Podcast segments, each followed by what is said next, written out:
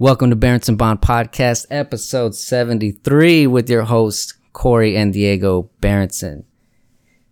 All right, Diego, get in here.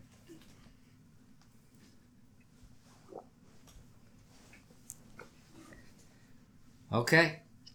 Yes. um. Uh. Let's see. Yes. Hello. Uh. Hello. Okay, I didn't do a proper introduction. Today's guest is Marcelo Aprile, one of my favorite Brazilians of all time, hailing from Los Angeles, California, but originally from Brazil. So here's Diego with his super hot question. Bring the heat. Um. what made you want to be a colorist? Oh wow. So to be honest with you, I never wanted to be a colorist because I didn't even know that was a thing that people did this. So I always wanted to be. I always wanted to work. Uh, to be really honest with you, Diego, I always wanted. What I really want to do, I wanted to be a musician. So I had a band, and we used to play. We did concerts. Um, but we, you know, that was back in Brazil. We're not going anywhere. And I'm like, okay, I gotta go with plan B. And that's one big thing. I always have a plan B, my friend. And um, I went with plan B, which was video editing, you know? Because when I was about your age, back in a time where we, the only way we watch recorded videos, I know this is gonna sound a little alien, but was through this thing called VHS, which was this like this big piece of plastic um, that we used to put in this machine and play. And then I got my dad's VHS and my grandpa VHS, and I put the two together and I started making like recording things from TV, and then putting audio tracks and making like stupid little, you know, fun videos. And I'm like, oh, I love doing this. I want to do this, you know, for the rest of my life. So that was my plan B. So that's what I went with. But after I started working at this post production house, I met, you know, color correction, which for people that do not know what it is, it's uh, Photoshop in moving pictures, pretty much. And then I fell in love. I'm like, oh, this is great. And then they also told me that colors made more money than editors. I was like, I like this too. I'll be honest with you. It was part of the decision. I'm not gonna lie. And uh, yeah, and then I'm like, I'm gonna try to do this. And yeah, that's what I'm, what I like to do. Yeah. Or the other thing about growing up. Um. What What was it like growing up in Brazil? Um. Well, we had two parts. Um, the first part, probably until I was like maybe 12, 13, 14 years old, was really good because my dad, he, you know, we live in a middle class family.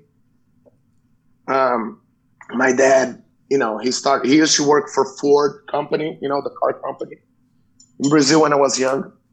And then he opened his own car shop and, you know, he grew from that and that was good. But then um, in the 90s, we had this horrible thing in Brazil. We got a president that came in and he wanted to change the currency. He wanted to, uh, because we had major inflation, like hundreds of percents a month. It was ridiculous. And um, they, uh, what they did was they wanted to have a currency that would be linked to the dollar. So it'd be one on one exchange to the dollar to start with. But in order to do that, they did this horrible gimmick when they froze everyone's bank accounts.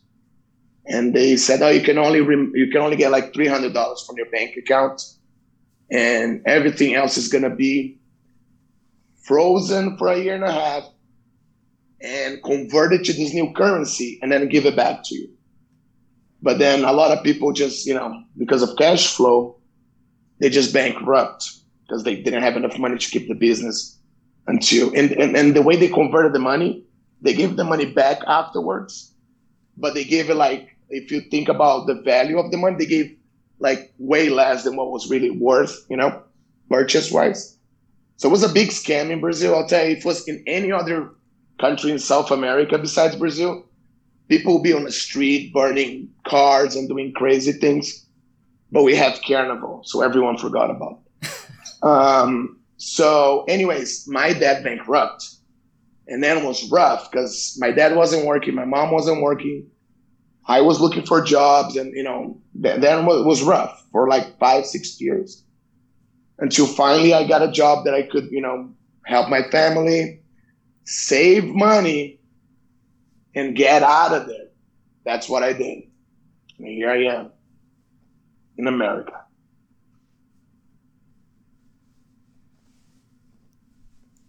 Whoa. Hey, let me read you something. Here, hop out of there so you can listen to this. That's awesome. This check this out. This is a book. I always think of you for. uh I had this Marshall actually show me this book a long time ago. Have you ever seen this? No. What is this? Okay, it's a it's a surfer named Jamie Brisick, right? Oh no way! And yeah. he used to surf a lot in Brazil. I don't know if he lives there full time anymore. That's awesome. But the book's title is "We Approach Our Martinis with Such High Expectations," which Oh, is like it captures uh, uh, so much in like a sentence. You know, like Yeah. literally that. Like you want, you expect so much from this little drink to take me away, help me escape, get me out of this earth. Let's let's transcend with their little drink, and then you know you put all that, put it all on a pedestal, and you don't realize like you need to sort yourself out first, right? Right. Yes. So it goes through all these little. He just writes poems and notes when he's surfing and stories and. But let me read you this part because this this really uh it really resonated with me and I want to hear your thoughts. All right. So where did I put it? And then before Diego go, I gotta tell. I got a story for him. Okay, go for it. No, no. Do your book first. You sure? Okay. Yeah. Maybe maybe this will inspire something deeper in the story, right? Hey, it might be all you know linked to it. Okay, good. So, the first time I really felt Rio was during the midday run on Barra Beach in the summer of 91. There were thousands of bronzed bodies, sardine canned from the street to the shoreline, and I trotted my way through ankle deep water, weaving in and out of bathers, surfers, soccer balls, fresco bowls. I dart left to avoid a three year old, right to make for to avoid a wrinkled grandpa. There were dental flossed, rock hard bundas and speedoed, springy football legs. The entire spectrum of real life all speckled about the sand. Because this is what cariocas do on sunny summer days. They go to the beach. With a racing heartbeat and a stride that felt like Pele's, the balmy Atlantic crashing at my knees, then receding back to its unknowable self.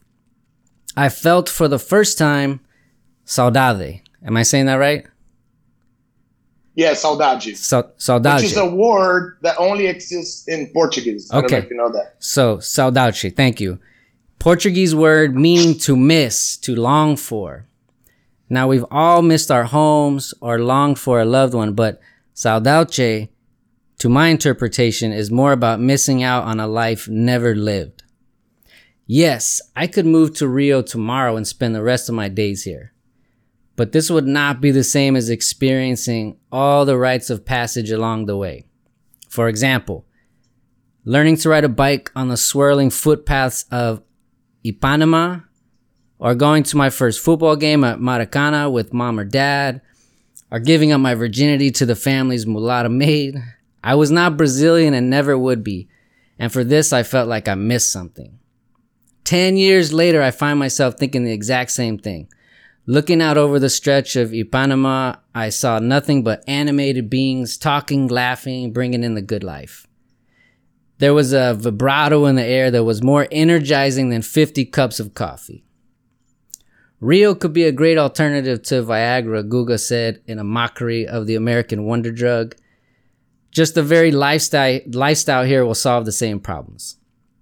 He hit the nail on the head. This is the place to go if all seems lackluster or flaccid. as the sun slipped behind that enormous rock to the south and a roller, baiter, roller skater rolled by, so, someone dancing to the beat of her Walkman, I concluded that the strange hunger I felt in my belly was not the need for a hamburger, but saudade, the desire to live a life in Rio from beginning to middle to end. Oh, wow. I love it. So I was like, man, I think of you because you lived there. Then you went to America. Then you went back. Then you came back Yes. to America. Yes. and saudade had a lot to do with that, you know, because it's it's the the reason I said uh, it's saudade is more than just miss missing, you know. It's like when you're, it's a very deep word that has a lot of meaning into it, but it's mainly like when you really miss something and you really wish someone could be with you and all of those things, you know, when you wish you were there and when you remember, you know, how it was to be there, you know, and all of that. And um, yeah, and it's funny how you say like that. That the, the way he describes, you know, Ipanema and all those people. It's really how, you know, it's so alive when you go. Like because th- those places are, you know, when you go to a beach in Brazil on a summer, it's in it's so packed. I, I, I'll explain this to you. I remember going to the beach in Brazil on a summer and we did not have a place to put our uh, umbrella. It's it was you know they have those big sun you know shade umbrellas. yeah. That's how you go to Brazil with one of those. You stick it on the sand, and you put a little you know towel and or maybe a chair, little you know bucket with some beer you know and there's oh and there's a whole food uh, like all these people walking with little cards selling food, drinks, like alcohol. They'll mix for you. They'll make this amazing drinks for you, like you know, like something that a bartender in a very expensive bar here would do for you. They'll make it for you on the beach. It's very cheap, and uh, they have ice cream for the kids, whatever. So it's very well served. So you look at it and you see, if you look at it from above, you do not see the sand. You only see the umbrellas. I, I, I will send you a picture. It's crazy, right next to each other. So literally, there's not a place. So you need to walk until you find a spot that you can sit. At, to, you know, to picture how crowded it is. And you look at the, you know, and, and the, the the water is very warm to the point that I remember being so warm that it was uncomfortable to be in the water. You actually leave the water to go grab a cold drink or to get a you know a shower because the water was like unpleasant hot. and so you see all of these people on the water. It's it's you know the thing is alive. It's crazy. It's really. Oh, sorry, I was just muting my phone. It's really crazy. Um, yeah, and I love what yeah, and I, I, I and um something that I'm gonna tell you afterwards has to do with some of these things that he said. Um, but how long we have Diego for? I- yeah, yeah. So what? Yeah, what was the story you wanted to tell him? Okay, so Diego, did your Ed ever tell you how you um how you're made, how you came to be?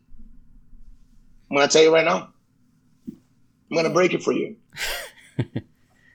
your dad, okay, in a beautiful, gorgeous day, went to Mexico, put his hands on a tree, which was a magical tree and that's how you're born. Okay, now I'll tell you the story, but it's it's true though. You can, you know, now now I'm gonna now I'm gonna spin your head. So your mom was part of this, still part, I guess. I don't know. It's part of this um, very awesome charity. Um, I, I want to say company. I'm trying. I'm missing the word here. Foundation, I should call it. What should I call it? Uh, it's the nonprofit. a nonprofit. There we go. That's what I was looking for, right? Uh, called Corazón de Vida, right? That helps, you know, poor kids. Um, and we took a trip to Mexico to go see because we all used to work together, me, your dad, and these other people, and we took a trip to the, um, you know, to go meet the kids, um, and uh, it, it was awesome. It was a it was an, an amazing day, but they mentioned that they had a tree there.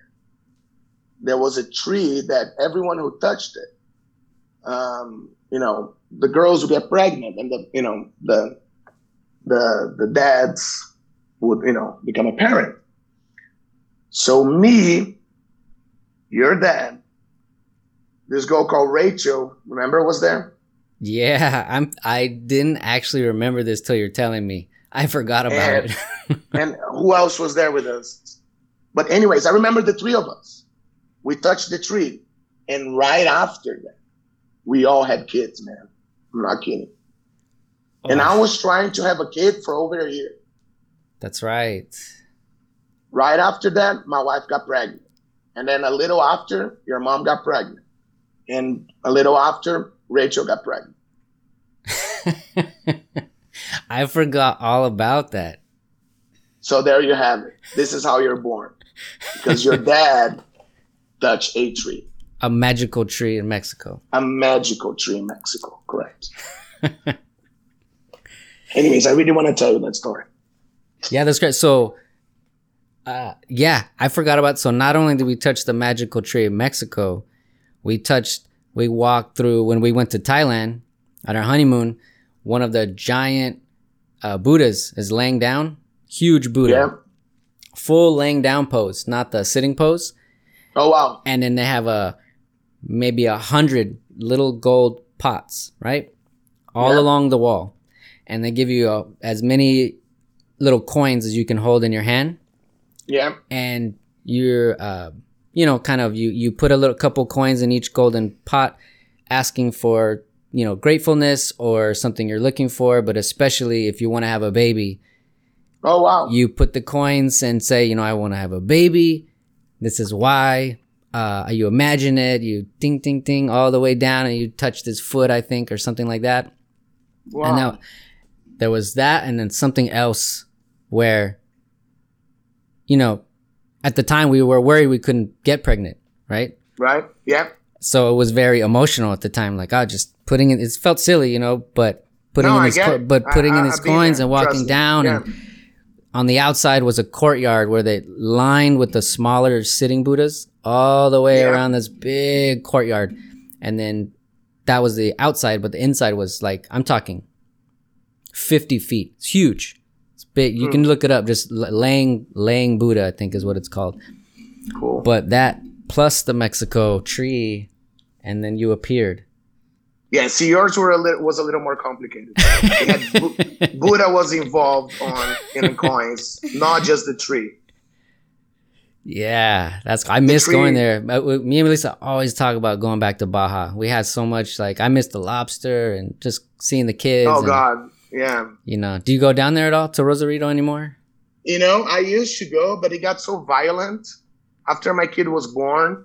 I was like, uh, maybe I won't go right now because the problem we used to go to this, you know, like we, we used to go a lot, um, and uh, you know we had all this um, closed like complexes with houses that they rent like right by the beach, and we'll go, you know, first thing in the morning to the beach, and the guys had just you know fish and, and like they'll they'll bring like the freshest catch ever, and we make you like like some amazing ceviche that they put on this huge uh, plastic cup. That was the most like wonderful thing, and then you grab a beer, and then I didn't I didn't need anything else in life at that moment. Ceviche, the beer, by the beach. I was like, uh, just leave me here. I'm cool. I'm good. Um, and yeah, but then the problem is to get there, you know, driving through to get there. We heard some, you know, bad stories and then we, uh, we, we took a break. But I can't wait to go back. Yeah. yeah. Well, th- so when we last went to LA for our father son camp trip, remember we were gonna come meet you Oh and yeah, swim I swim know. it. That's right. So this is Marcel that we were gonna go to his his place and swim. That didn't work Yeah. out. You know, you had to work and all that. You were jammed up with that project. But Yeah. now you met him, so when we go back, we're still on the fence about if we're gonna come this summer or not. Uh, Oh, right. We might do another. Texas camping trip and Sure. uh, one more year, then maybe for sure next year come back. So it's on the fence right now. It's just you know we're things are easing back into moving around I and get it. you I know hear you.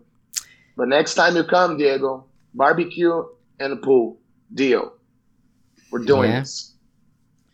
Did you have any? You want I to ask any? You want to wonder what it's like to be a Brazilian in America? Have any questions before I release you? No. Well, now you know how you were born. there you go. Double That- magic. That's all. Yes. All right, you want to This is really what was all about. We just want to tell you how you're born. We prepped this so we could tell you. Your dad was a little nervous, but I was like, "Don't worry, we'll tell him." All right, so now you know. Cool. Yeah. All right. Thank you. Diego, thank you. It was great to see you. I can't wait to see you in person again. And yeah, man, be good. All right, get out of here so we can make fun of you. All right. All right, he is he's exiting the building. He's officially. Yeah. All right. Yeah, What's man. happening? Thank you again so much for taking some time. I appreciate it. No, thank you. It's great talking to you and, you know, being listening to your podcast. I love it. Yeah, this you is check. great. Yeah, it's a, it's interesting. You know, it's I don't know. You know, only a few people. You know, it's like you do it for the few people you really care about that actually listen to it. You know, Yeah. and Yeah, uh, so if you listen, I I appreciate it. You know, it's not No, obviously not for anyone. It's it's a I don't know. It's my time capsule. So Totally. I appreciate it. Yeah, have you had any No. favorites? You know, I was just listening to one um, this morning, actually, because I was showing to my wife. It was just you and Diego. Um, when you're like, it, I think it's called like Back to the World or something like that. Ah, yes. Uh huh.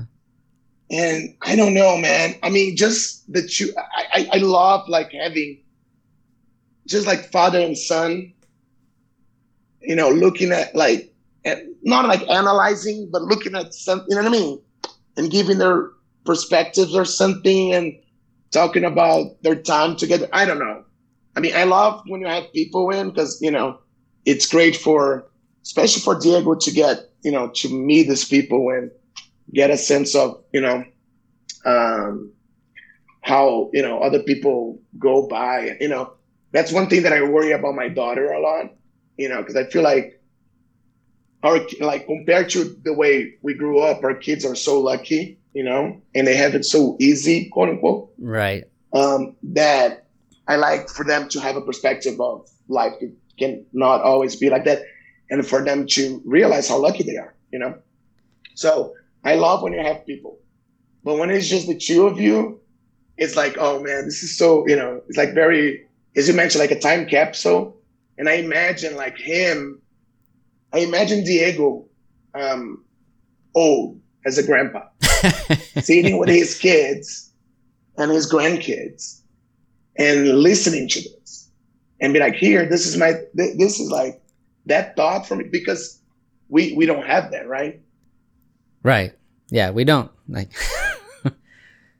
recently my cousin sent me a picture we have a group like a whatsapp group of the family Uh huh. and she posted a picture of my grandpa when he was probably on his 30s right in brazil like it's a you know like an old brown yellow picture Nice. um, and and uh, he's uh, walking holding this kid on his hand which was my uh, uncle uh, who they both passed already but i'm gonna print that picture and i want to put on the wall because that's probably the oldest um, uh, memory or whatever you know that i Mhm. have of my grandfather and um, you know but like imagine if i had like something that he you know him speaking to my dad or you know and i Yeah, you know, to today That's crazy. I never, I didn't think of it past him being a grown up. I didn't think of him showing his kids. Also, you yeah know? and then this will live forever, you know. So I think it's great what you're doing. Oh, thank you. Yeah, it's uh, it's awesome. Like it, it, it reminds it, it helps me with so many things of how you know how I interact, reminding me to listen and not, you know, you get in dad mode where you're like, let me just tell you everything.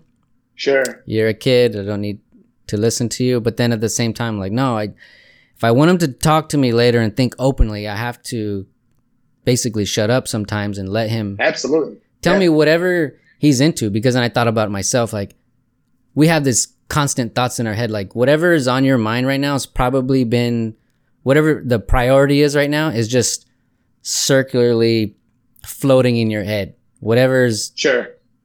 most pressing right it's that's the focus right Sure. and for us it's the most important focus that we think and then Absolutely. for and then for them they have a their whole world it might be what something that you think is not important or something it's not yours so you're like ah it's not as important because it's not my concern he loves a Right. vid he's all thinking about playing basketball or a video game or a sh- or like today was like he needed shoes so like every thought every sentence revolves around the shoe because he, Right. he jogs and he wanted some new running shoes i'm like cool yeah. it's like every thought is that.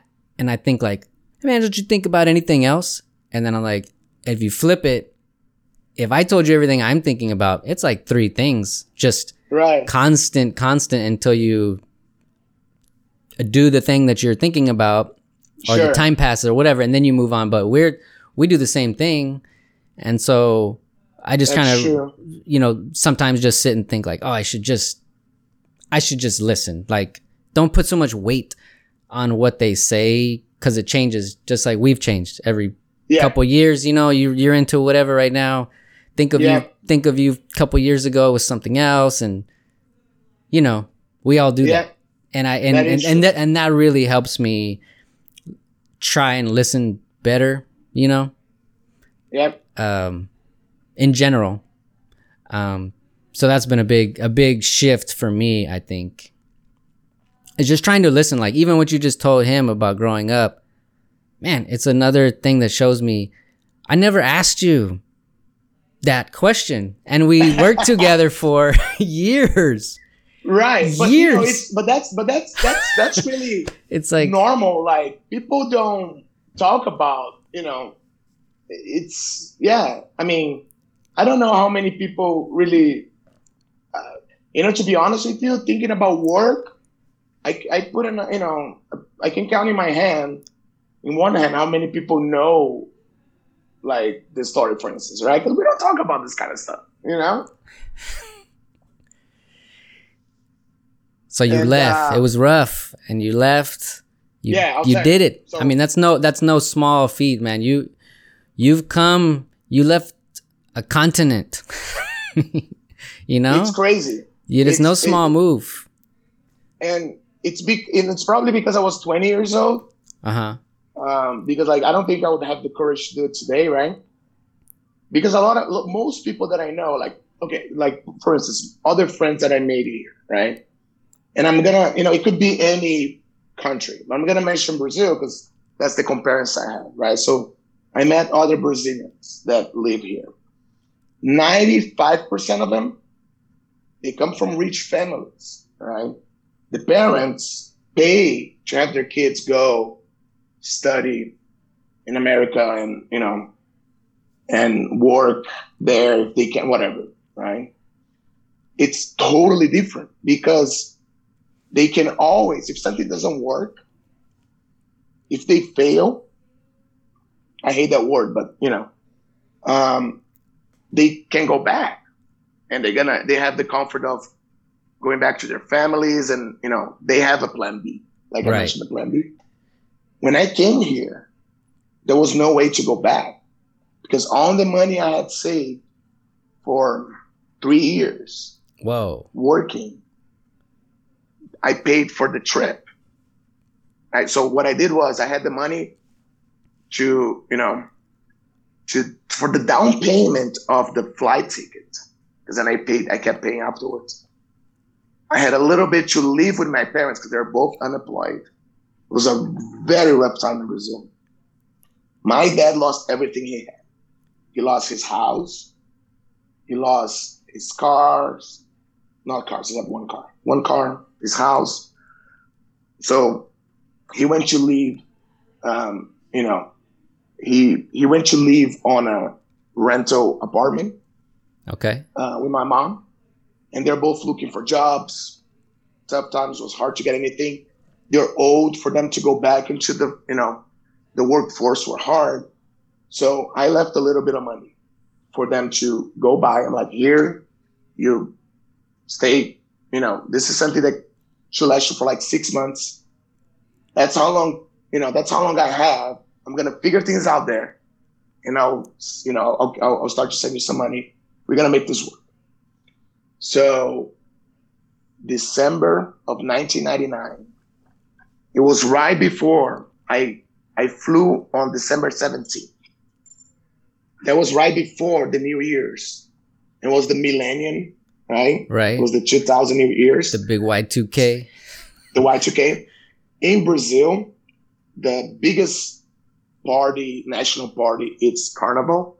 But the second one is New Year's Eve. New Year's Eve, it's a major event in Brazil. If you go to the beach at midnight, you'll be packed with people dressing white. Everyone's in white. There's a major fireworks. There are major fireworks. You can watch on TV if you see the fireworks from Ipanema Beach, but every single beach in the country has huge fireworks. And it's a huge party. People stay up all night partying to celebrate the New Year's. And especially this one. It was going to be the biggest party. And you left before. And I left before. all of my friends, they were like, What are you doing? But the plane ticket was very cheap for those days. So I'm like, I can only go, I can only afford to go now. And I had a friend of mine who lived here, who was here for six months, and he was to move back to Brazil on the beginning of the year. And he said to me, If you come now, you can live in my house, you know, you can stay at my place. I have roommates. I have a job already that you can do, you know. I deliver food for a, um, this Italian restaurant. So I was going to be all set up. I'm like, I got to go. So I did. And, um, and I remember I was working, then I got a second job as a valet parking, parking cars in Malibu in this restaurant. And we worked on a New Year's, right? For- At Mm. midnight, we're there working. And all Brazilians, there were maybe like six guys. And we're always standing in front of the restaurant, right?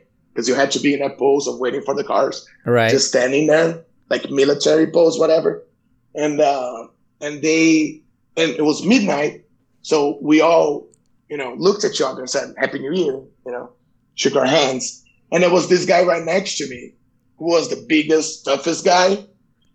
And then I looked at him and I could see like he started to cry, you know. And I'm like, You crying, dude? He's like, No, I'm not crying.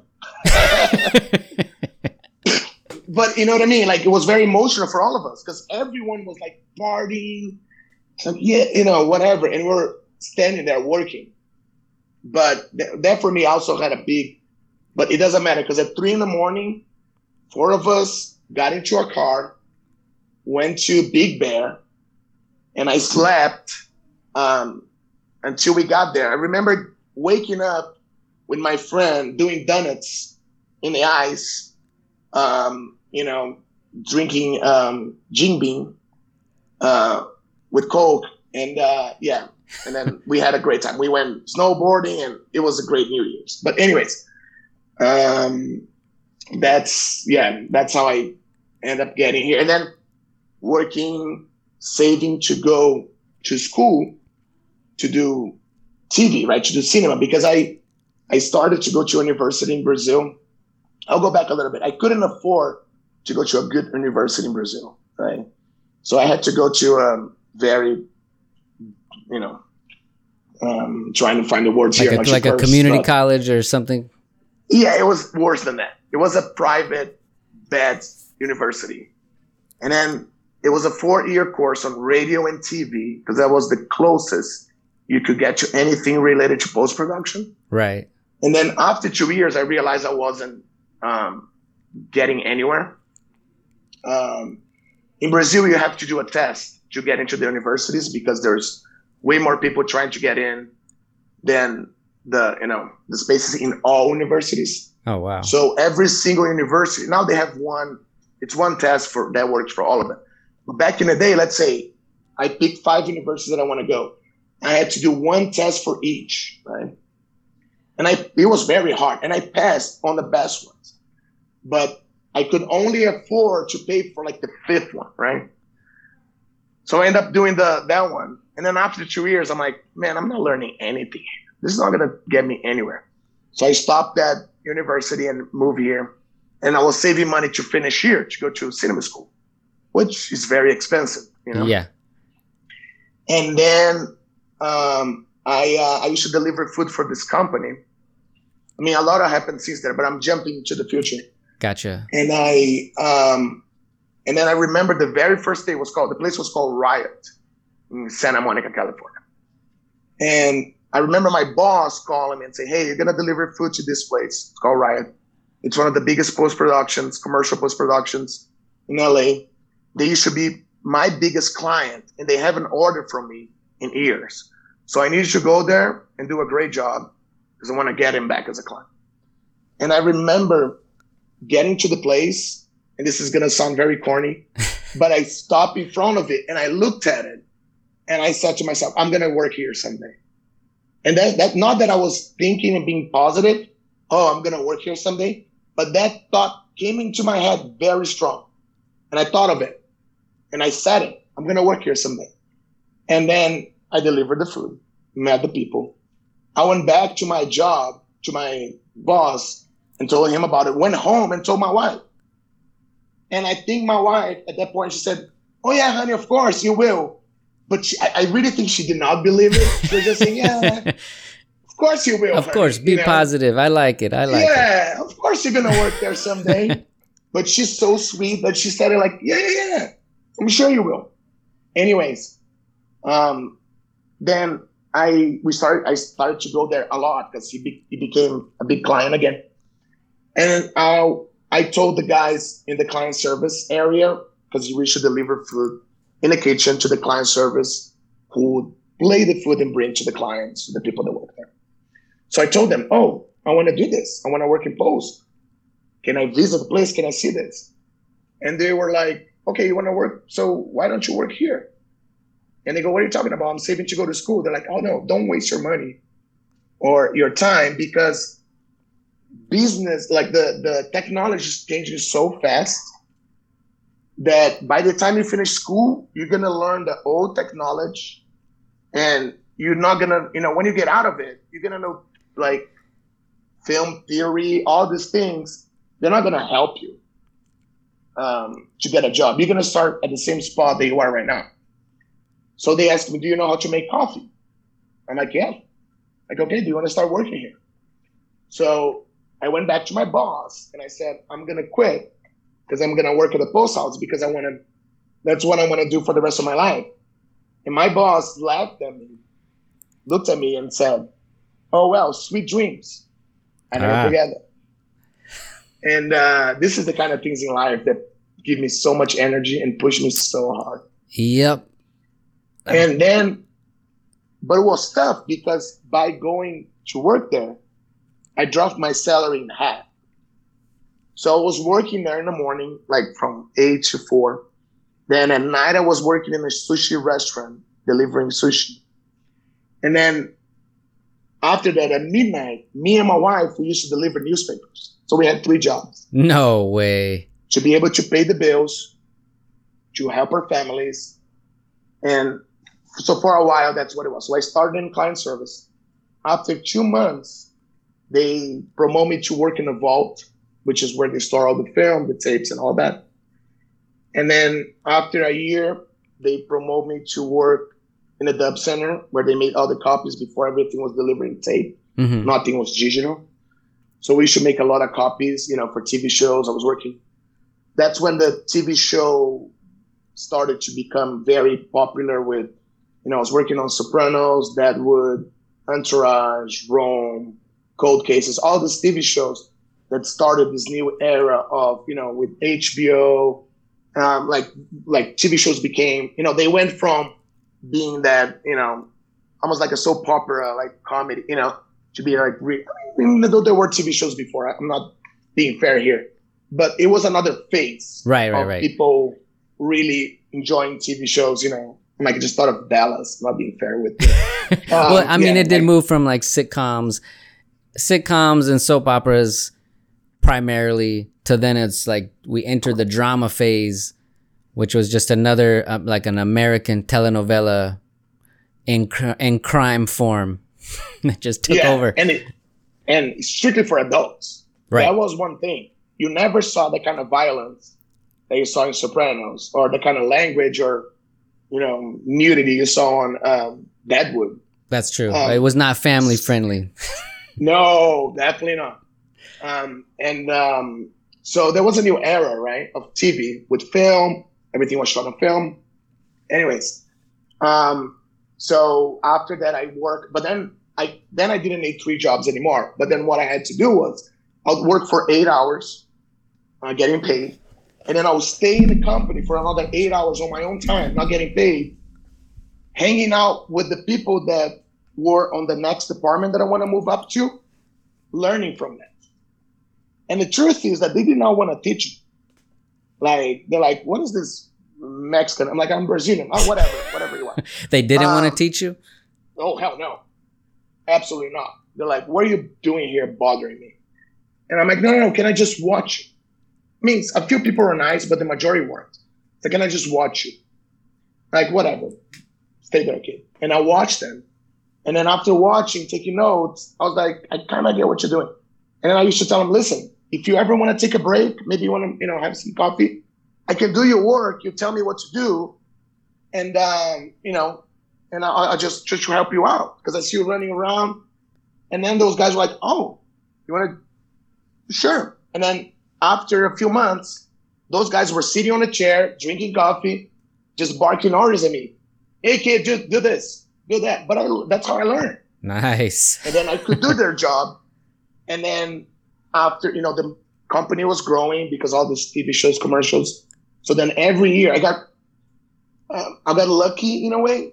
I was, I mean, I, I can't take away what I did to make it happen because a lot of people stay in the same department forever. But I also got lucky. The company was growing.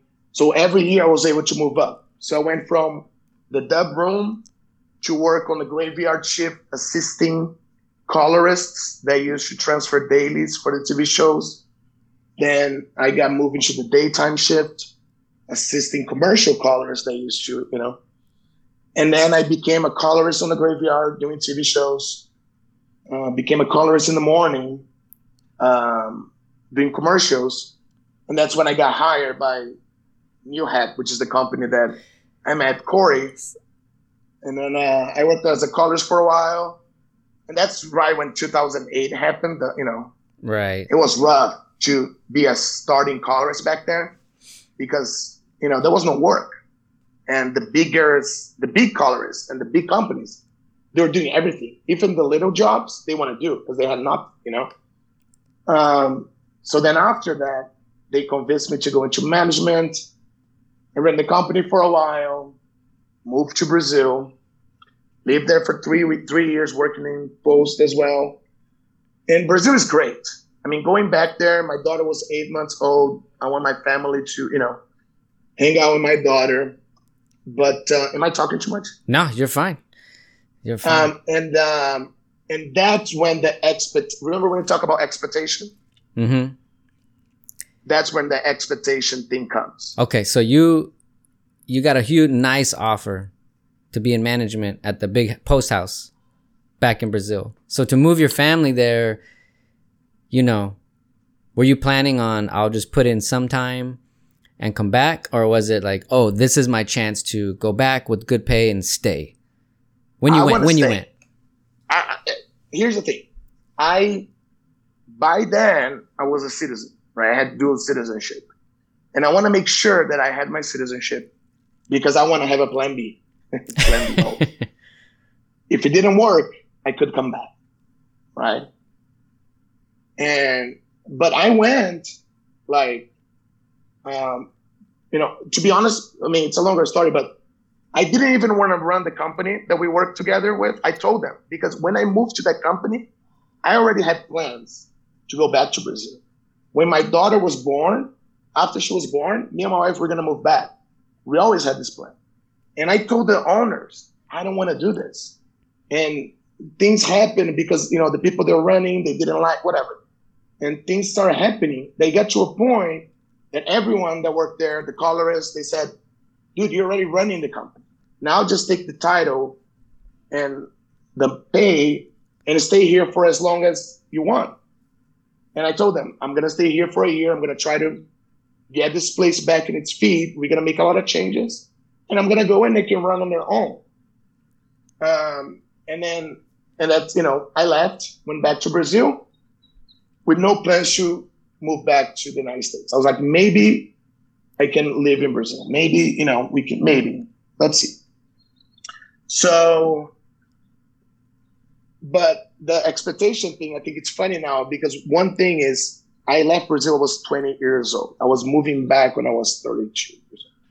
But I remember Brazil of where I left. When I was young, all of my friends were young. So we were partying. We'll get together all the time. We'll go, you know, we'll travel, we'll do whatever. Um, and it was a lot of fun. So thinking back, I'm like, oh, I'm gonna go back and we're gonna do the same. That was my expectation.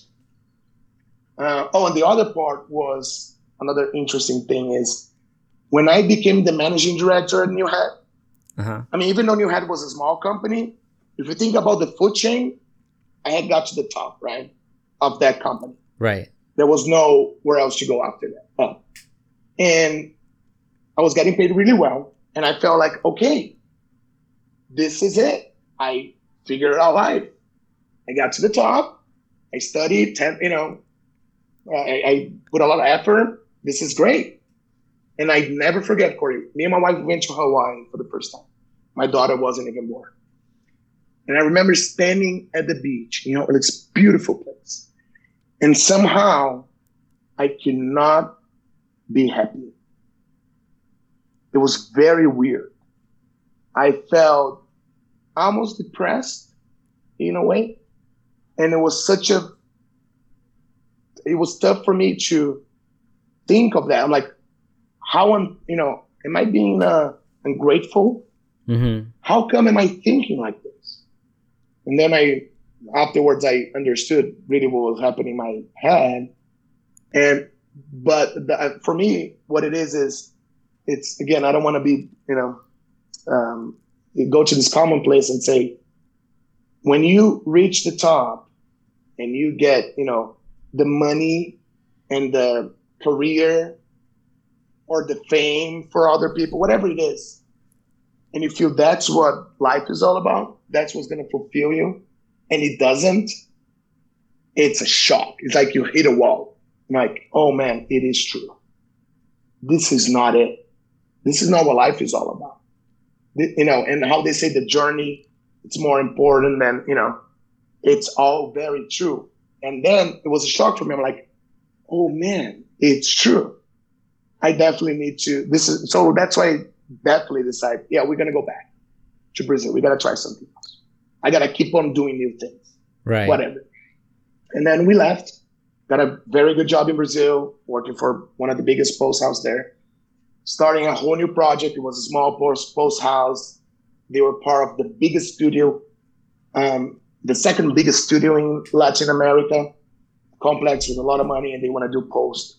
So I started through the company three years, and um, through throughout those three years, me and my wife we never talked about going back to the United States ever, and we're living there, and I can. I mean, it was great because we we had a very good. You know, we live in a nice apartment that was paid for.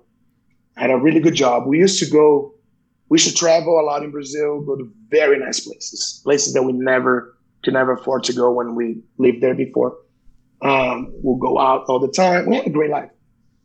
And um, but the violence in Brazil, it's really one thing that I could not deal with So real quickly, in three years, one time, you know, um, some guys rob a bank, and they were fleeing from the bank robbery, and they came across um, the cops right in front of the apartment where I lived, and there was a showdown like between them in front of my apartment.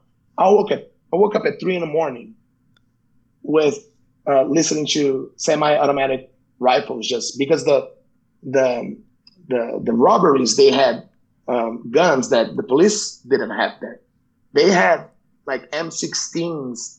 They had you know um, they had armory that it's used here in the U.S. by the By the by the military? soldiers, by the Oh. military.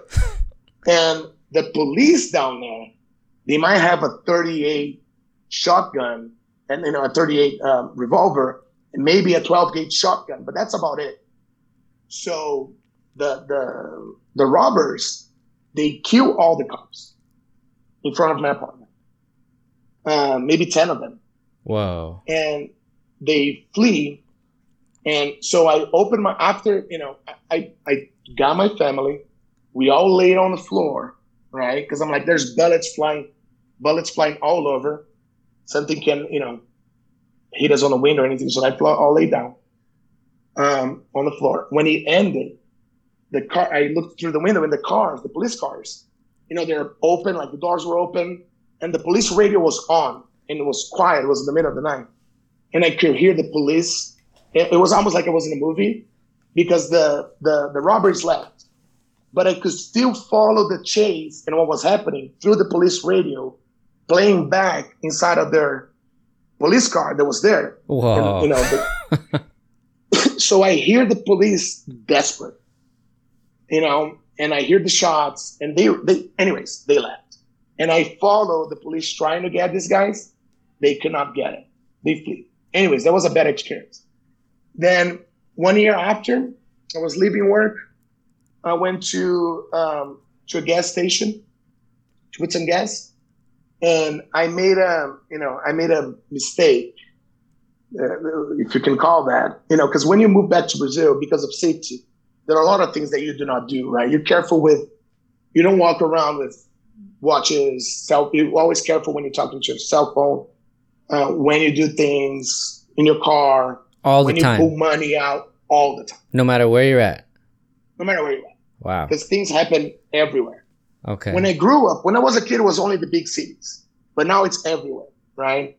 So you, and it's so sad because the people there, they're used to it, that they do not realize how crazy it is to live like that, right?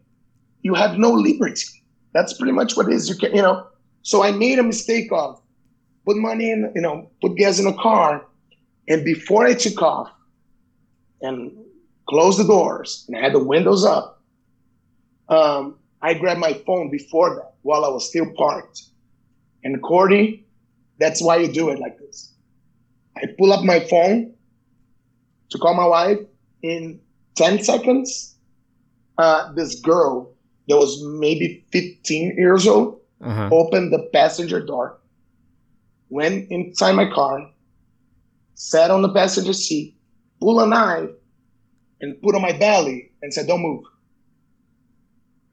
And then she said, Open all the doors. And then I opened the doors of the car. And this guy came in the back and he choked me from the back seat and, said, and put a gun in my head and said, Don't move. Money, cell phone, right? And I had my iPhone in one pocket because in Brazil you carry people carry two wallets. They have the robbery wallet oh with a little bit of money That you can because give. that's the other thing. And you gotta give.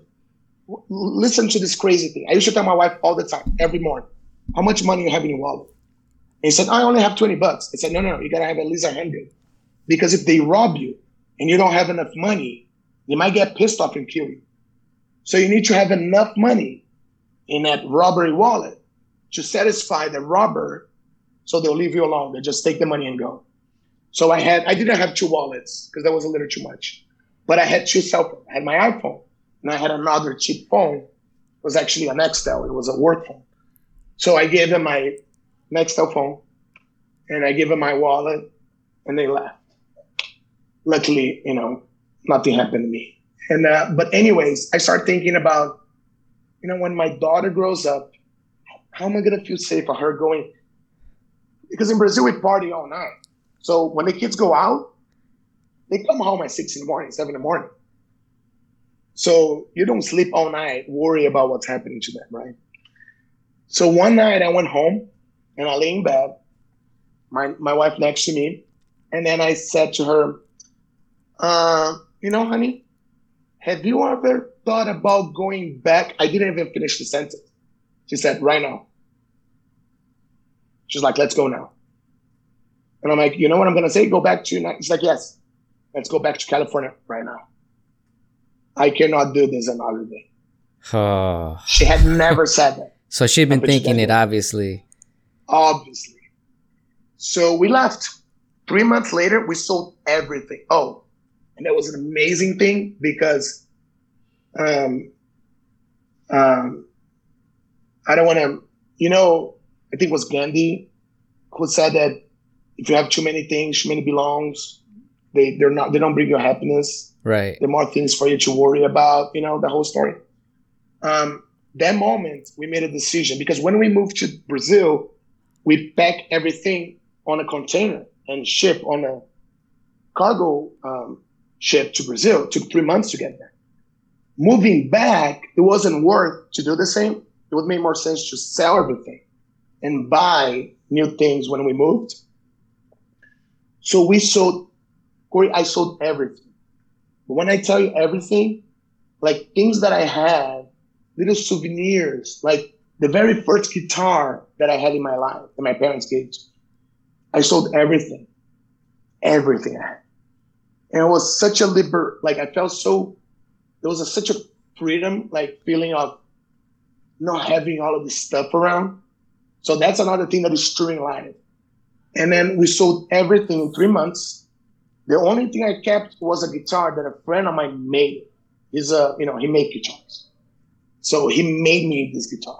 And that's like, this is the only thing that I, there's no way to replace this. Uh, was handmade for me. So I'm going to keep this. But everything else is. And then we moved G back here. God bless America. One year, you know, oh, another funny story. Uh, mid 30s crisis. I moved back and I was like, you know what? Who working in post production thing. This is not a real job. Uh, what am I doing here? the post the post production blues we've all had. oh my god! And I was like, I'm lying to people. We sell soft drinks, and this is killing people. Uh, whatever line, this is wrong. What are we doing? Like we make this all these women look perfect and beautiful, do all this beauty work. So my wife feels ugly when she compares herself to the star. But they're not like that. It's not true. We're lying to everyone. What are we doing? Anyways. So I'm like, maybe I want to do something else. Maybe I want a real job. You know, the thought. yeah. so uh, this friend of mine, one of my best friends here in America, my um, daughter's uh, godfather, he uh, he's a chef. You know, he's Brazilian too, and he went to um, he did cordon bleu, the French culinary school. He's a very good chef, and he was opening a food truck, a Brazilian food truck. And he, when I came back, he's like, "Oh, perfect timing. You're gonna be my partner. We're gonna do this together." I was like, "What are you talking about?" I, you know, I'm, uh, I work post production. Like, no, no, no. Let's try something else. So that was my, I'm gonna try a real job thing. So we started from scratch and we opened a food truck. And we did it together for a year. It was great.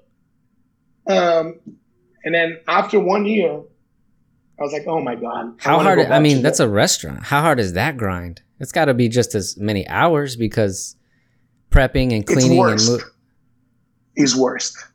Because think about a restaurant and restaurant, you know, it's I work in restaurants a lot. It's hard work, right? but you're working on a big space. Right? If you think about the restaurant restaurant compared to a food truck, um, that's very small, and you once you the food truck. You know how when you end your shift on a restaurant, you clean the restaurant and you go home. Right. On a food truck, you clean the restaurant and you drive the restaurant back to where it parks. When you get there, there's all of these functions of the food truck, almost like a trailer. When you gotta dump the, you know, the water, put fresh water in, recharge the battery. There's all these other things, you know, like you don't have enough space to do all the dishes, so there's some dirty dishes you gotta do. Um, and then you go home. And then to start your day, there's a prepping of the truck. You gotta put gas, you gotta put propane. So on top of running a restaurant, there's all these other things. It with no air, air conditioning, by the way. So I hope you were parking in Venice. Man, we went everywhere. really? We went. Oh, we had events everywhere. We drive that thing all over, you know. And uh, you know, we had to go to Santa Clarita in the middle of the summer. Oh, inside of Uh, a truck? No way. one thir- 120. Inside of the truck, it was 120. I had a thermometer. I want to say it was 120. It was horrible. And then I was like, so I told my partner he wasn't happy. I'm gonna leave. I'm gonna go back. But we, we made a deal. It was great. He stayed on his own. He kept working on a food truck. Everything was great. So I went back to post production. Um, and uh, so wait, how do you Yeah. re how did you re-entry though? I mean, you're coming back. Can you start at the same level, or did you have to kind of take a step down to build back up because now you're here again? Yeah, no, I had to step a step, take a step. What happened was when I went back. Okay, one thing I knew was I did not want to do management, right? Because some people can do that job really well. Um, but I and I, there was one. There's one thing about that whole job for me that I cannot deal with well, which is firing people, right? Um, every day that I had, or, or the other thing was because we were a small company, we're going through one, you know, the it was the subprime crisis, one of the biggest, you know, crisis, you know, the second at that time, it was second worst to the Great Depression, so it was the second biggest um, crisis in in the history of the United States. I guess you can talk about the wars, but anyways. Um, and uh, it was rough. And we, I, I can't tell you how many. I mean, people didn't know this, but um, lots of times I didn't get paid because we didn't have enough money to get paid for me to get paid. I always got paid last. So, so many times when we were getting to payday, right? And it was like, okay, we got to make payroll on Thursday to pay people on Friday. And it was like Monday and I, I didn't tell anyone, but we didn't have enough money. But I was like, maybe we can make it. And I didn't want to stress out the employees. So I didn't tell anyone, but I couldn't barely sleep. I went home and I'd be thinking, not sleeping. I worry about every single person, especially like the people that make the least amount of money, like the client service, you know, the, the, everyone. Like most people went paycheck by paycheck, right? They work there Right. besides the people then you know anyone whatever. Every person no matter how much money they make they have their responsibility so i worry about everyone. And corey there were probably like three times that on um, wednesday night i went home and i was like we're not going to make it. And then i was getting myself ready to on thursday tell the company that I was going to delay the salaries. And then those three times when I got to work in the morning, one time it was so crazy. I got to work early, earlier than everyone. I opened a company, I checked the mail, and it was a check from a company that paid us for something they owed and they for a long time, and that made payroll. And everything went fine. And the other two times, someone called me from um, from accounting and said, Marcelo, you have no idea this money came in and we got this. So while I was working there, we never delayed, as far as I remember, we never delayed the salaries.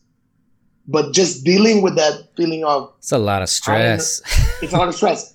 and firing someone, man, that would kill me. For I would be sad for days, and then I would talk to the investors, my managers, and they were like, "Why are you getting, you know, why are you sleeping? Why are you getting stressed over?" Like they don't, and I can tell that some people can deal with it a little better. Um, and that, those are the people that can do, I believe, can do this job that I can't. Um, even though there was one thing, one thing that my boss said to me once, it probably helped me, which was he said to me, "Listen, Marcelo, right now you don't want to get rid of this guy who's not doing his work properly. He's not doing his job, and uh, you worry about him and his family, right? But think about every single other employer in your company. They're busting their ass. Who are working so hard, who are making it. You think by keeping it, by firing him, you affect him and his family. But by not firing him, you affect everyone else and all their families.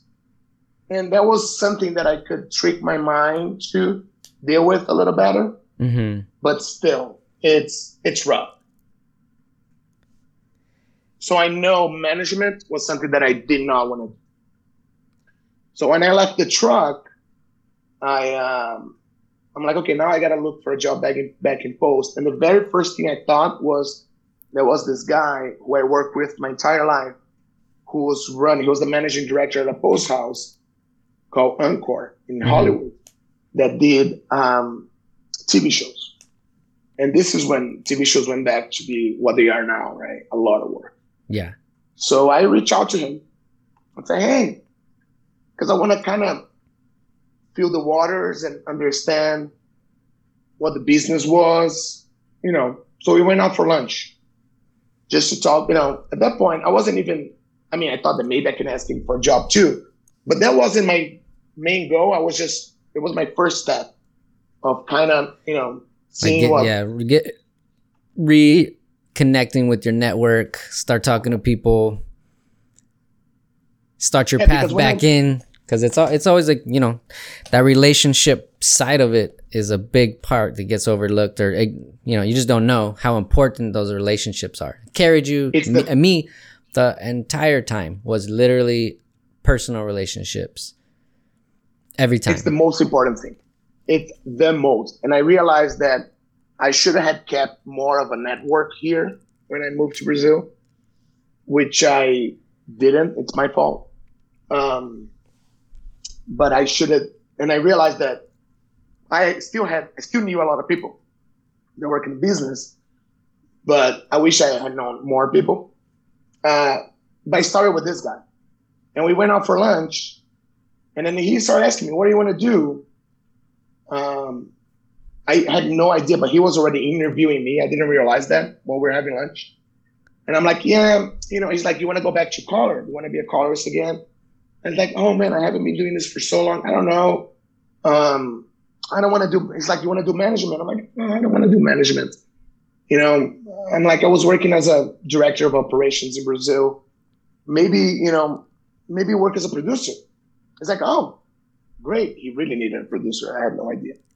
Um, and then he started texting as after that someone, he was texting all the people at work and say, hey, I'm going to bring this guy. Let's convince him to work here. So I went back to, so he's like, let's go back to Encore after lunch. Let's go meet, you know, some people I want you to see that you haven't seen a while. So I knew a lot of people that worked there. And then they all sent me in a room, all these people that I knew, and they said, why don't you come here and work as a producer with us? I was like, oh, wow. I'm like, is this a job interview? like, yeah, if you want to. And then, so, anyways, they hired me, and I went there to work as a producer, and which was really that place was because now it's closed. It was the biggest post production that I've seen in my my life. They had so much volume because not only they did the work for Encore for their facility, but they were the hub to do deliveries and to store media for a lot of other companies in the corporation, like Company Three, eFilm, companies in England, Canada. So we dealt with everyone. And it was so many titles that we put our hands on. It was insane. And after two months of doing, I hated. So I started the job there, and my friend, I hated so much because I thought because it was be a busy or because of the actual the position. Oh no, I'm fine with busy. I love working a lot, hours hard, time goes by fast. I love all that. But I thought I was gonna be a real producer that you get involved in the projects, you think the projects to, through, you because that's what it was in Brazil, you know, like a real producer who really helps, you know, who knows the project hmm that knows every, you know what I mean, watches the content. But I realized in that office, the way the company was set up, you were just a paper pusher. You, the, the, the producers were so busy, they didn't have time to go in a room, spend time with the colors, the editors, watch the content. So they were just spinning the wheel, and it's just like spinning plates. You're like, which plate's falling right now? And you know, you felt like you never got the work done. Everyone was getting upset because things were, you know. And then I remember, and everyone around me was giving me the BS of, "Oh, this is great. I love this work." But then the manager, he's the only guy that was very honest, and he sat me down when I told him I, I want to quit because at that point I'm like, "I'll quit. You guys can fire me. I would love to do something else here, but you guys can just fire me." And they said, "We'll never fire you." If you want to quit, you quit. We want you to stay. You're doing a great, great job. And then the manager, he sat me down, just the two of us, and he said, Marcelo, there's something about this job that every time I go home, I never feel like I did a good job. And I never feel like I did everything that I was supposed to do that day. And that is just the nature of the job. And then I, st- you almost gotta like not care in a good way, you know, about everything. Right, like I did I did what I could do in that amount of time and now I'm leaving. things are not working. But the thing is, which I was fine with, there's never leaving. You're also on your email, your phone, all night. You're dealing with companies in other countries, you know, time differences, which again, I was fine with it. hmm As long as I felt like I was really putting all of my knowledge to its best. But the truth, truth was clients would tell me something, we got to do this. It doesn't matter if it's going to work or not. I'll just make it work harder, push it through. I try to get it done. Most of the people didn't care if the work was good or not. They're just, you know, living by paycheck. And I was like, ah, this is horrible. So I'm like, I want to go back. And, and then at that point, I'm like, okay, so now let's think about life, right? I was a new head working as a manager, whatever. Um, I wasn't happy. That story about Hawaii. Um, I went to Brazil, it was great. Went back. Let me go back in history to the moment where I was very happy doing what I did, right? No matter how much money that pays, I'm like, where is that? Because I re- what I realized was when you move up in your career, uh, there is a point that it's not worth to go up anymore. Or there's a hole. So let's say you move up to a point where the next step, it's gonna maybe you make more money, whatever, but it's not gonna be worth. You- You're gonna be so stressed out that you know you, you, your life, your personal life gets consumed so much. Your health, your family get affected. That no matter what, no matter if it's fame, money, don't take that extra step. You do not need, and that was a sentence from this religious guru to me that said to me one day, and this is a long story, I'm not gonna bother you with that, but anyways, he didn't know anything about my life. And he came to me out of the blue and he said to me, I have a message for you. And I wrote it down. I'm like, what is it? He goes, the message that I was told to tell you is you do not reach, when you're climbing a mountain, you do not reach, you do not need to reach the peak to fulfill your happiness or your goal. Sometimes if you climb to the half of the mountain, you fulfill. That's where you need to be. You can climb higher, but the midpoint is where you were meant to be. And it's a, it's already don't feel like you failed or you didn't go as far as you're supposed to go because that was it. You climbed half of the mountain. It's already a big accomplishment. This is where you need to be. So thinking about that, it's funny because I have in my wallet, I still have that sentence. I wrote it down, I put in my wallet. Mm-hmm. And um, so I'm like, okay, let me go back. And I was like, you know what? When I was assisting for colorists and coloring, not full time coloring with the pressure of bill, having to make money to the company, that's where I was happy. So I'm like, I want to go back there. So I started to learn to research on my own the machines because they change a lot. You know, the color mm-hmm. correctors, the editing systems. You know, I went on YouTube, which is something we didn't have back then. Which, oh my God, if I had YouTube back there, my life would be so much different. And you know, I learned how to use the machines. Started hanging out with the colorists, and sure enough, they started to ask me to work with them. Management had no option but to move me. So they moved me to that position. Then I was offered a job at, you know, one of the colorists was moving to another company called Technicolor. He moved, he offered me to go work with him. And we move, and that's where I am right now. And I'm very happy.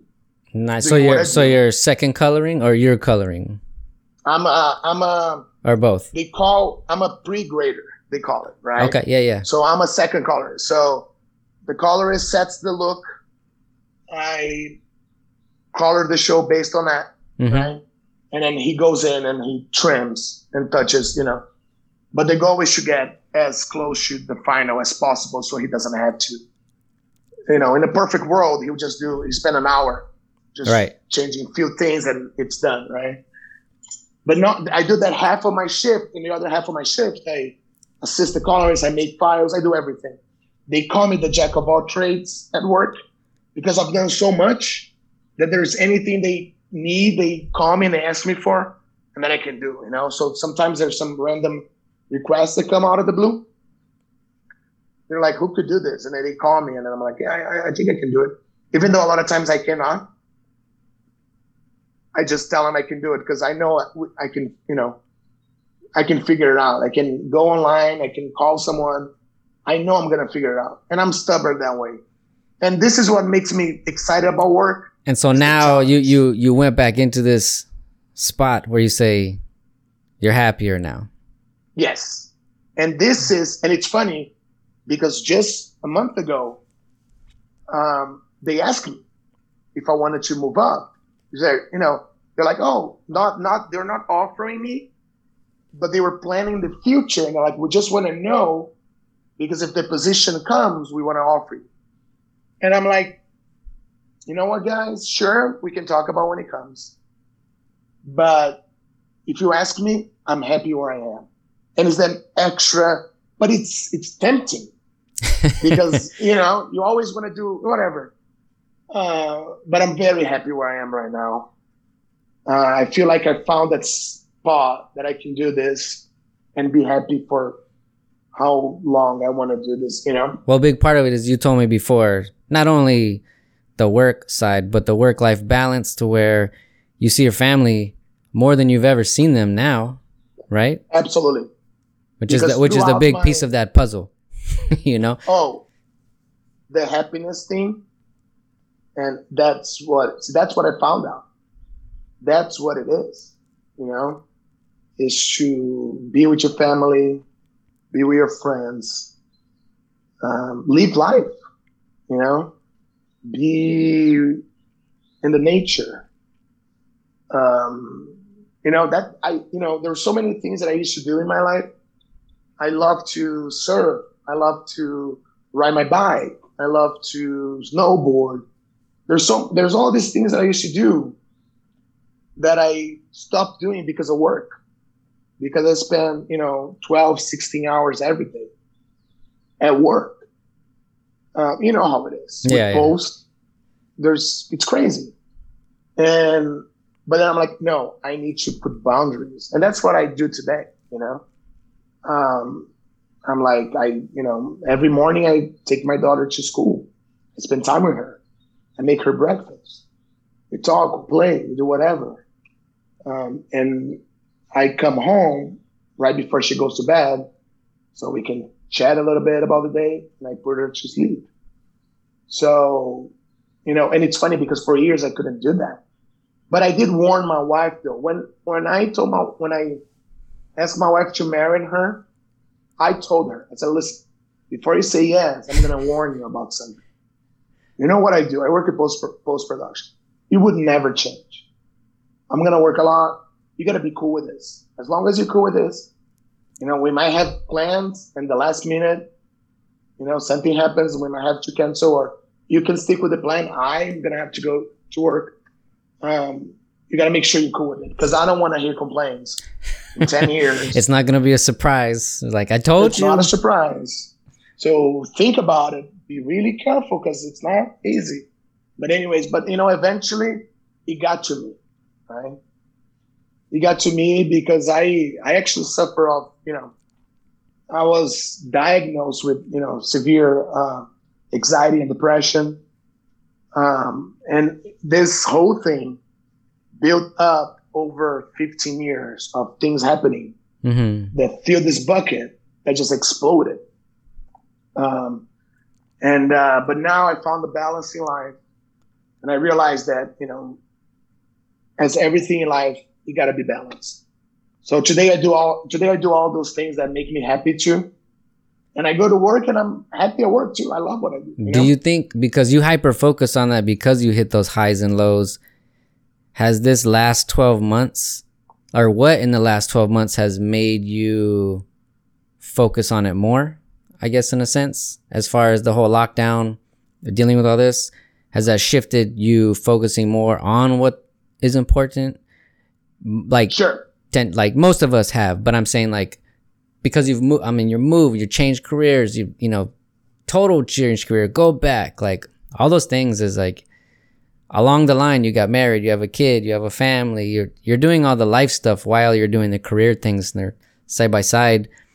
And when they finally come together, it's like when you like this year, we all had to stare really hard at ourselves Yeah. and really, you know, I would like to think that most, uh, you know, we all look at like with the critical eye, staring at really, if I could stand outside of myself and say, okay, instead of like, I do this, I do that, like, if I was another person, how would I describe myself? Is how Right. I was trying to be like, oh, you are this old, you have this much, this is what you do. And anything I did not like about describing who I was honestly to myself, finally this year, make a change, you know? And I don't know if those Yeah. type of things hit you to where if I didn't take the time, I feel like to really stare hard and be like, ah, you know, some things you just get so busy and you just do it Sure. because we're just doing this is what I do. This is the thing. I'm I'm moving, I'm shaking, whatever. Yeah. And then everything stopped.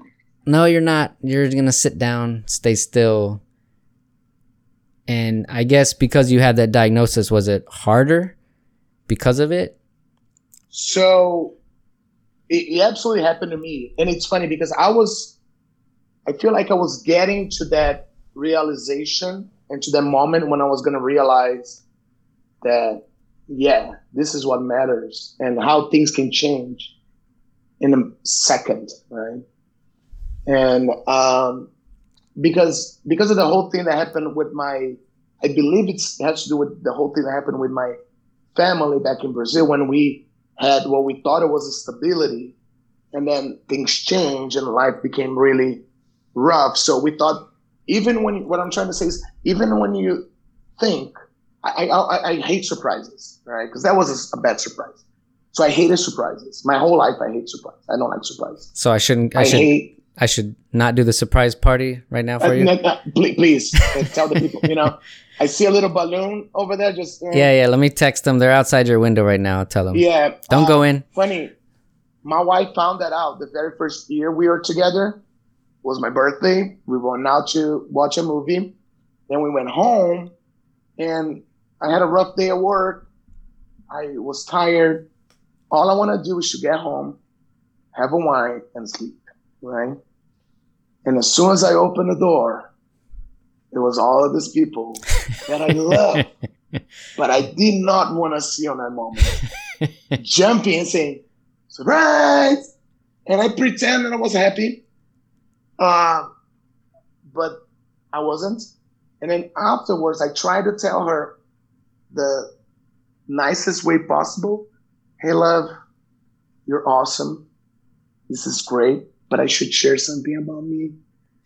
Uh, I'm not really big with support things. She started crying. She, you know, I'm like, no, no, no, no, don't cry. I loved it, but I don't like, you know what I mean? Whatever. no, you ruined And- it. Forget it. Forget it. Yeah, no, horrible. She, you know, she's still like, oh, you broke my heart. Anyways, no, she doesn't.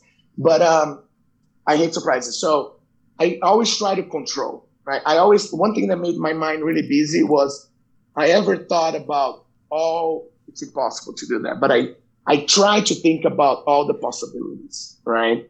What could happen to avoid having surprises? So, and some people think, oh, you're being negative, thinking about the worst case scenario. I'm like, no, I'm not. I don't wish for that. I don't think it's going to happen, but I need to think about it and have a plan. So not only I had a plan B, but I had a plan B, C, D, E, and that was overwhelming. And so, and the truth is, even if you have, even if you think you thought about every single possibility, even if you think you have control, you don't. Something can happen. You know, you can get sick. Um, my daughter got, we lost, we almost lost her daughter. That was another thing that was huge because my daughter got, when we were in Brazil, she got this virus and we still don't know what virus was, but she had uh, uh, meningitis and encephalitis Whoa. together. And she lost you know she couldn't she lost um, she couldn't walk. Um, she, we were in the hospital for 31 days. Um, it was horrible. It was probably the worst experience in my life. And luckily we got out. She has she had no consequences from that. She was very lucky. They for a while they didn't know if she was ever going to walk again and and and they they were worried about losing her actually I remember the day that I left the hospital, the nurse, I saw her on the parking lot. And she came to me and she said, Dad, you don't know how lucky you are. Because a lot of parents um, that were in a situation that you were do not leave this place with their kids. Ugh. And we were in an area, Corey, we were in a, because we, they didn't know what virus she had. So we were put in quarantine.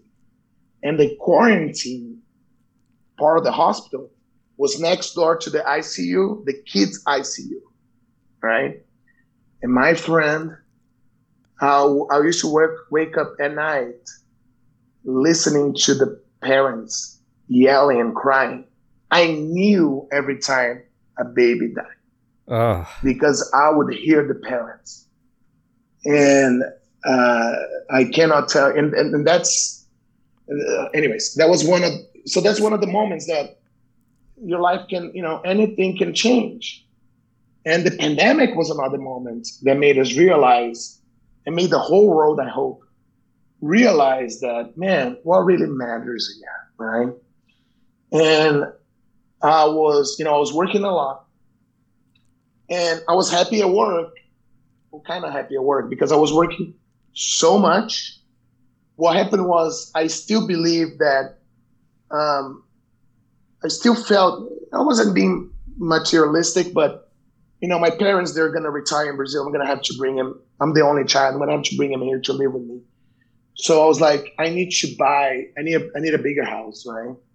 I need them to live with me because they need to have a room for themselves. I live in a two bedroom townhouse. I need something bigger. hmm So I bought a very nice house, like the American dream, right? This beautiful, huge house, swimming pool, four bedrooms, like beautiful. Um, and I rent my townhouse and moved there. Um, three months, be- uh, six months before the pandemic. Right? And then I was working hard to pay for the house.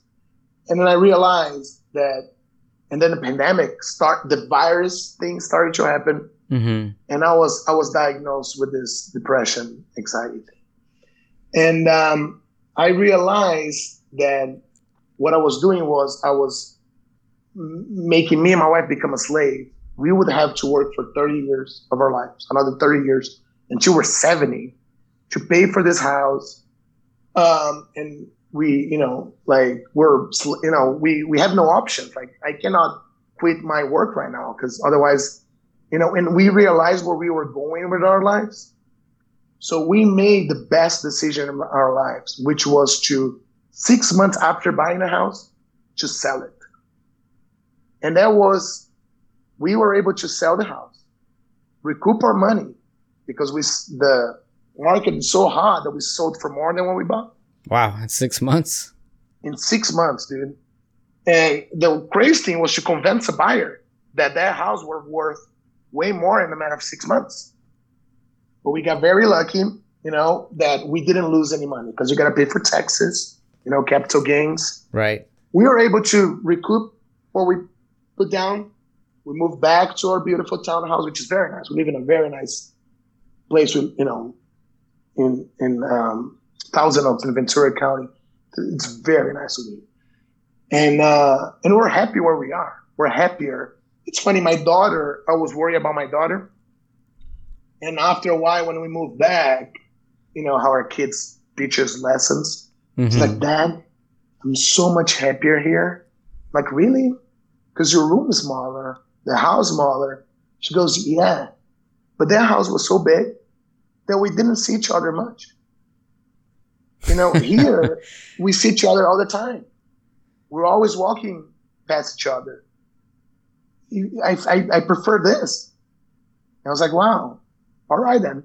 Anyways, now I still got to pay for this, but I, I feel like if something happens tomorrow and I need to get another job that I don't make as much money, I can still afford to live where I live. It's a, you know, if something goes bad, something's happened. There's a pandemic and I cannot work for a year. I'm not to bankrupt, you know? Um, um, so again, the whole thing about not going to the top of the mountain thing. Right. So then I got diagnosed with the whole depression, anxiety thing, and the pandemic happened. So imagine you um, with this high level of anxiety um, and then a global pandemic happening. That just takes you to, you know, a level of like, oh my God, like this, you know, my brain was exploding.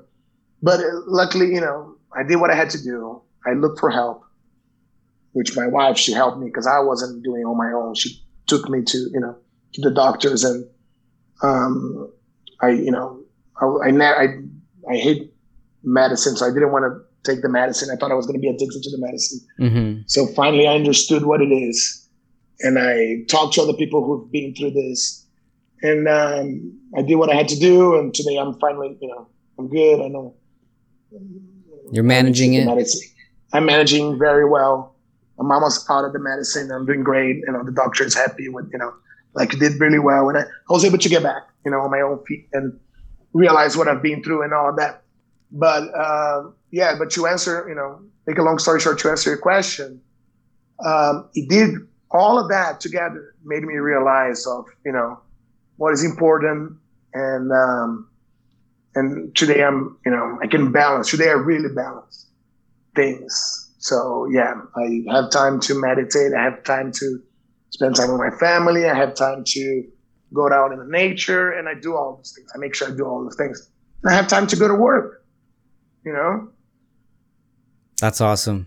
That's some big positive changes. And also goes to show, you know, I get so in my own head. Like when I work, when I think of you and always have thought of you, it's just always so, you know, I know not everything's perfect in life and problems are happening, but you always brought a r- real strong sense of positivity and, and hope right all the time, you know. So to know that you you know that that was hard for you, you know, I'm sorry to hear that. But on the outside, you hit, you know, you dealt with it in a way of, you know, we try to hide things and and that and and uh but you know, whatever's happening, I always felt that which I appreciated, you know, at the time since I known you and even when I told Diego I was like, we're going to talk to Marcelo and I promise you no matter if it goes up and down like you're gonna have a smile on your face because Marcelo's Marcelo's permanently has a smile on his face no matter what's happening. Even when the sun is gone, it exploded. You'd be like, yeah, I can count on you to smile. So you give me that. I want you to know that you Oh, thanks, you man. feel It's good to hear that. You still exude positivity and happiness, and I appreciate it. And this is funny. Funny you say that because I was always that person, right? When the um, I remember like in, at work and home with my friends, like so many times, like everyone was down, things were falling, the sky was falling, everyone gave up.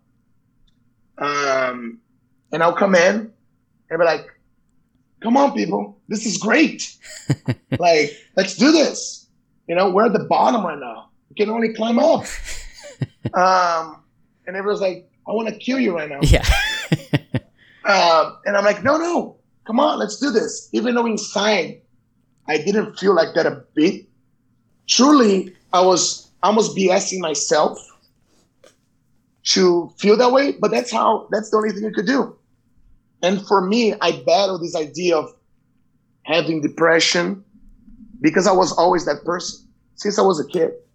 Everyone knew what you told me. Um, like I, I had people tell me that they hate me. They're like, "Oh, Marcel, I hate you." I'm like, "Why you hate me?" Because you're so happy all the time. Why are you so happy all the time? You know, whatever. It's miserable people that they like. How come this guy? I cannot make myself. But even though I look like that, a lot of time I wasn't feeling like that, and that's not a good thing sometimes. right. And the other thing was, I almost um, got into a point that I felt like I was obligated to be that person. yeah, that was that was gonna be And my I next question. Is is that Go uh, ahead. Yeah. yeah, I was gonna say that was gonna be my next question. Like, did you feel exactly that? Like, oh, now everybody thinks I'm happy and I'm gonna bring positive. Now I have to pretend, which is gonna infuriate you if you don't feel good. So now you Yes. feel worse because now you're extra Yes. pretending, Exactly. just a little vicious cycle. that is exactly what happens. You know. So, and the other, and the other thing is, you know, um, because I was always that happy. If I was, people would notice right away, just looking at my face, that something was wrong, right? So some people, they're always the same. You can tell if they're really happy or sad, right? But that's a good thing because you don't know their emotion. You don't know how they're feeling. So people will come in and say, "What's wrong?" I didn't want to talk to anyone, so I almost like to protect myself. I'll be like, "Yeah, no, everything's great. Everything's great. It's all gonna be great. Everything's awesome." Um, and then that was also not a good thing because I was, you know, I mean, it's a good thing to be positive about things, but that was definitely, um, Yeah, not if you're gonna sacrifice and ignore negative feelings. You know, you have to confront everything. You know. yeah, because the energy that it takes for you to show that you're great when you're not, it's a lot. It takes a lot of energy, you know, for you to show that happiness or whatever uh, when you're actually feeling quite the opposite, you know?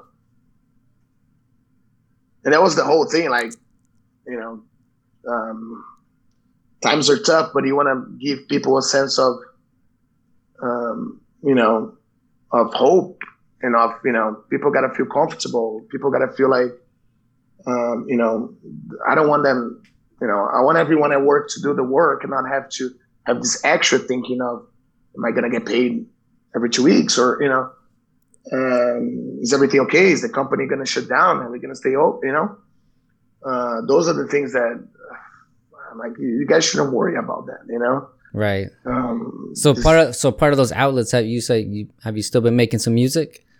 yes, I would love I would love to send me a song. I would love to hear anything you've been making. I'm gonna send a lot of music to you right now. So one of the th- oh, and Corey, this is crazy. When I was at the peak of my depression, anxiety, um, people would tell me, have you been listening to music my whole life? I made music. I listen to music. I could not um, play music. I could not make music, and I could not listen to music. It got to a point that was so bad that when I heard a song hmm in my head, I would either think about, oh, the lyrics, really think about the lyrics as being depressive. Of, I couldn't enjoy even listening to a song. I would not listen listen to songs. I would drive back and forth listening to the news, which were the worst news ever at the beginning of the pandemic. You yeah. know, like, oh, great. Yeah, you're listening to the news. Gr- great job. But because I could not listen to music. Ah, that's definitely something not- wrong. Yeah. But after I put myself together, one of the things was to make music. So I reached out to my friends in Brazil who are part of my band. I said, listen, guys, uh, we got to do this again. All right. We got to start doing it. So no, we're being, um, we, I probably, we probably recorded like 10 songs. Awesome. Two of them are, two of them are our own songs, but the other are just covers, you know, hmm one guy comes up and say, let's do, you know, a straight cover or let's do a version of a song. And then each one of us, you know, um, um, play the instruments, recording garage bands and projects back and forth. Uh, and I usually just, you know, mix everything up at the end. And no, I got some good So wait, so you mix it and you, you just listen to the mix while you play your part and record it? Yeah, usually, uh, yeah, just listening to, usually, yeah, I just listen to the mix. Uh-huh. and then I record my part. And it's funny because we we all play multiple instruments. We all like to sing.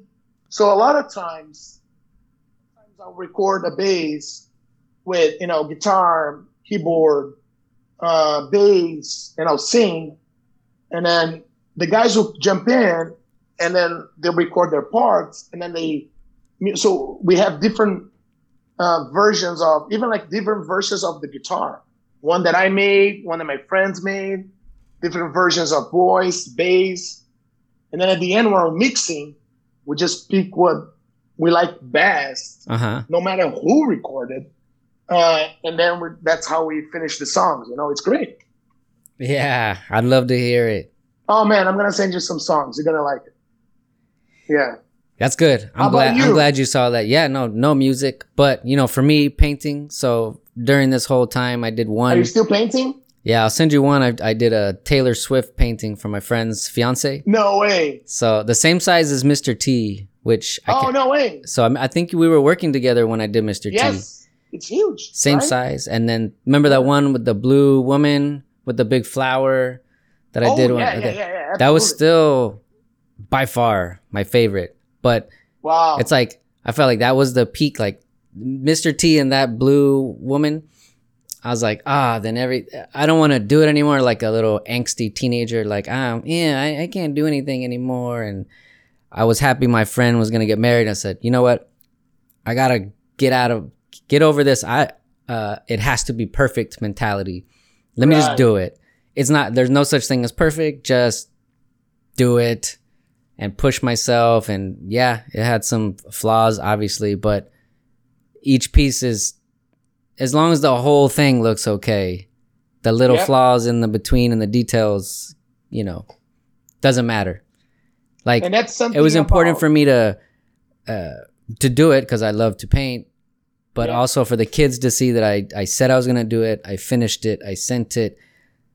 I love when I accomplish a little something that's artistic as a gift because for them they say oh like you do like it's not just all about work like do your thing that you like to do and share it i love when Yep. they get to see that so i i need to do that more so i'm probably going to start another one but yeah That it was is good it was good you know just funny uh you said that because I was just I can't remember what I watched this. I was listening to a podcast or something or watching something on YouTube of this guy who's a paint, painter, but he every single time he paints something, he leaves on the street or he leaves in a public place with a little note saying for free, free, take it oh cool he doesn't even he doesn't even know Who got who it? took it, who got it. And he says, in his mind, he says, a piece of art doesn't mean anything unless it's sitting on someone else's, you know, wall and it's giving someone joy or, you know, or it's making a place look more beautiful, whatever. Um, and I thought it was very interesting. And, um, and I remember, yeah, no, remember. And it's funny what you're saying about perfection, you know, because perfect is the biggest enemy of the excellent, right? yeah. because and especially at work is the same thing with what I do, like color correction, like painting. You can always change in your head. You can always make it better, right? But learning how to let go, it's probably one of the hardest things. Of say, you know, this is this is it. Yeah. Now, time time is done. up. I'm done here. Let it go. Now it's, you know, let it fly and let's work on something else. I'm glad you're doing it. Yeah, no, I remember, dude. Yeah, Jesus. I remember that when you when you bought those huge canvases and you know um, started. Uh, yeah, That's I'm uh, glad you're doing it. That's good. Well, I'm happy for you. I probably have to start wrapping it up. I hear the kids. I'm supposed to every Yeah, time man. every so every time we do a podcast, I treat him to where he wants to go, like his favorite ice cream or frozen yogurt or wherever he wants to go. Is like, hey, this is. I want to remind him this is a big deal. You get to listen to my friends. Yeah. You get to listen to grown-ups. Meet so many different types of people Yeah. and you know for me i love to talk to my friends so this has been awesome like No, this this is is fun like Thanks there, we, i know we could do another one for sure maybe in the future yeah, anytime for Um, sure. Thanks for inviting me. The uh is there is there I anything project? is there anything else floating on your mind that you just want to get off your head No, I think I spoke my mind.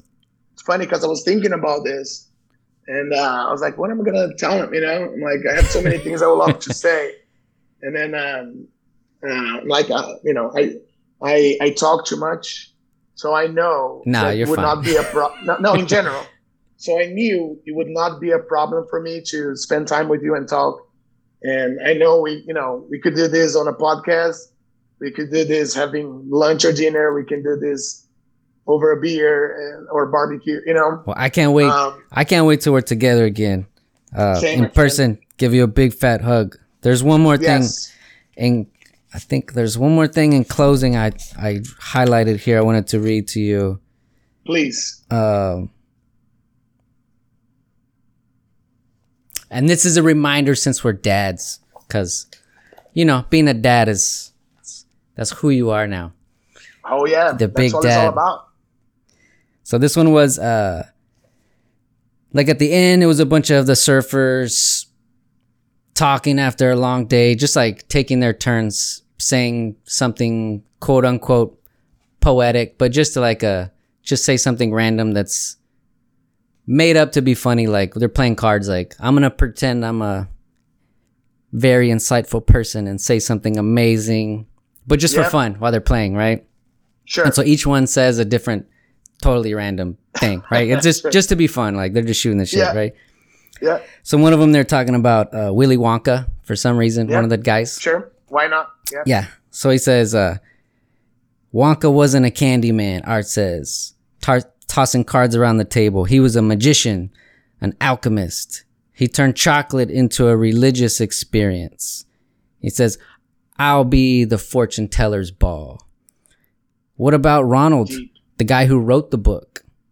They say he actually foresaw the whole thing in one single dream. Wrote the whole thing, and it actually became a real company with real dollars. And everything fictional became non fictional, but he dreamed it one night. Right? And so the next guy says, okay, I'll be a rusty nail bursting a pale pink bubble. Brock Middle says in a I've been there, done that tone. He says, There's no greater sin than the desecration of a child's spirit.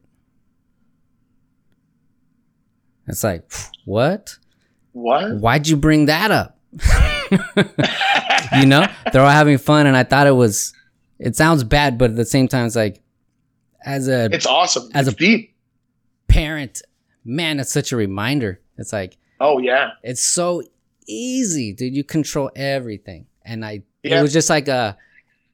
I read it on a day when I was like, lost my temper, and you know I hate those days. I'm like, get it right the next day. You know, Sure. it was understandable, but too much and blah blah blah, and you hate yourself, and then you're like, I need to do it. I know.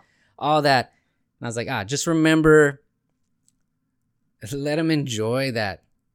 you know, we Yeah. strap on everything from life and carry it and blah blah blah. And like right now, it's like it is open. These open eyes, like we keep trying to shut them. But I think Yeah. it's I think it's changing now. I think so. I hope so. I mean, I don't have a lot of hope in humanity, but let's see. I'm kidding. I'm kidding. I'm pos- I'm the positive guy. It's gonna be great. People will realize, you know. I hope so. I hope this whole thing, it's you know, send a message, and I, I think so. You know, until we forget, because that's the whole Safe. thing. Things change for a while, and then people forget. That's the problem. yeah. Well, I'm glad things are better for you. I'm glad you found a good space. You got Thanks, a good, brother. beautiful No. Yeah, no, things are got good. some good weather over there in Thousand Oaks. oh, it's good weather, man. One day you'll come you here and sweat with us and slap the mosquitoes off of your legs. I can't wait. I love Uh, that. You you get to about? you get to spray yourself with bug spray and sunscreen. That's when I was telling Santiago the other day. I was like, we we in Texas, everybody smells like sunscreen and bug spray yeah, yeah, yeah, all yeah. summer, most of Yeah. fall. Yeah. Just, I got it. Yeah. you know. no, I love it. Can't wait. It's gonna be awesome. We got nice place. Come hang out. You know, kids Yeah. will play. Hopefully, you know, sooner than later. We can't wait for the world to come back. You know, we for all of us to survive the apocalypse zombie and, and be out of this thing. all right. Well, take care, man. Let's uh, we'll keep in touch. Corey, great talking to you. Thanks again for you know inviting me, and I love what you're doing, and it was great seeing Diego. And uh, much love to your family, and I can't wait to see you again. Yeah, awesome. We love you, man. Take care. You too, my And brother. uh, I'll talk to you soon. Talk to you soon, man. Okay.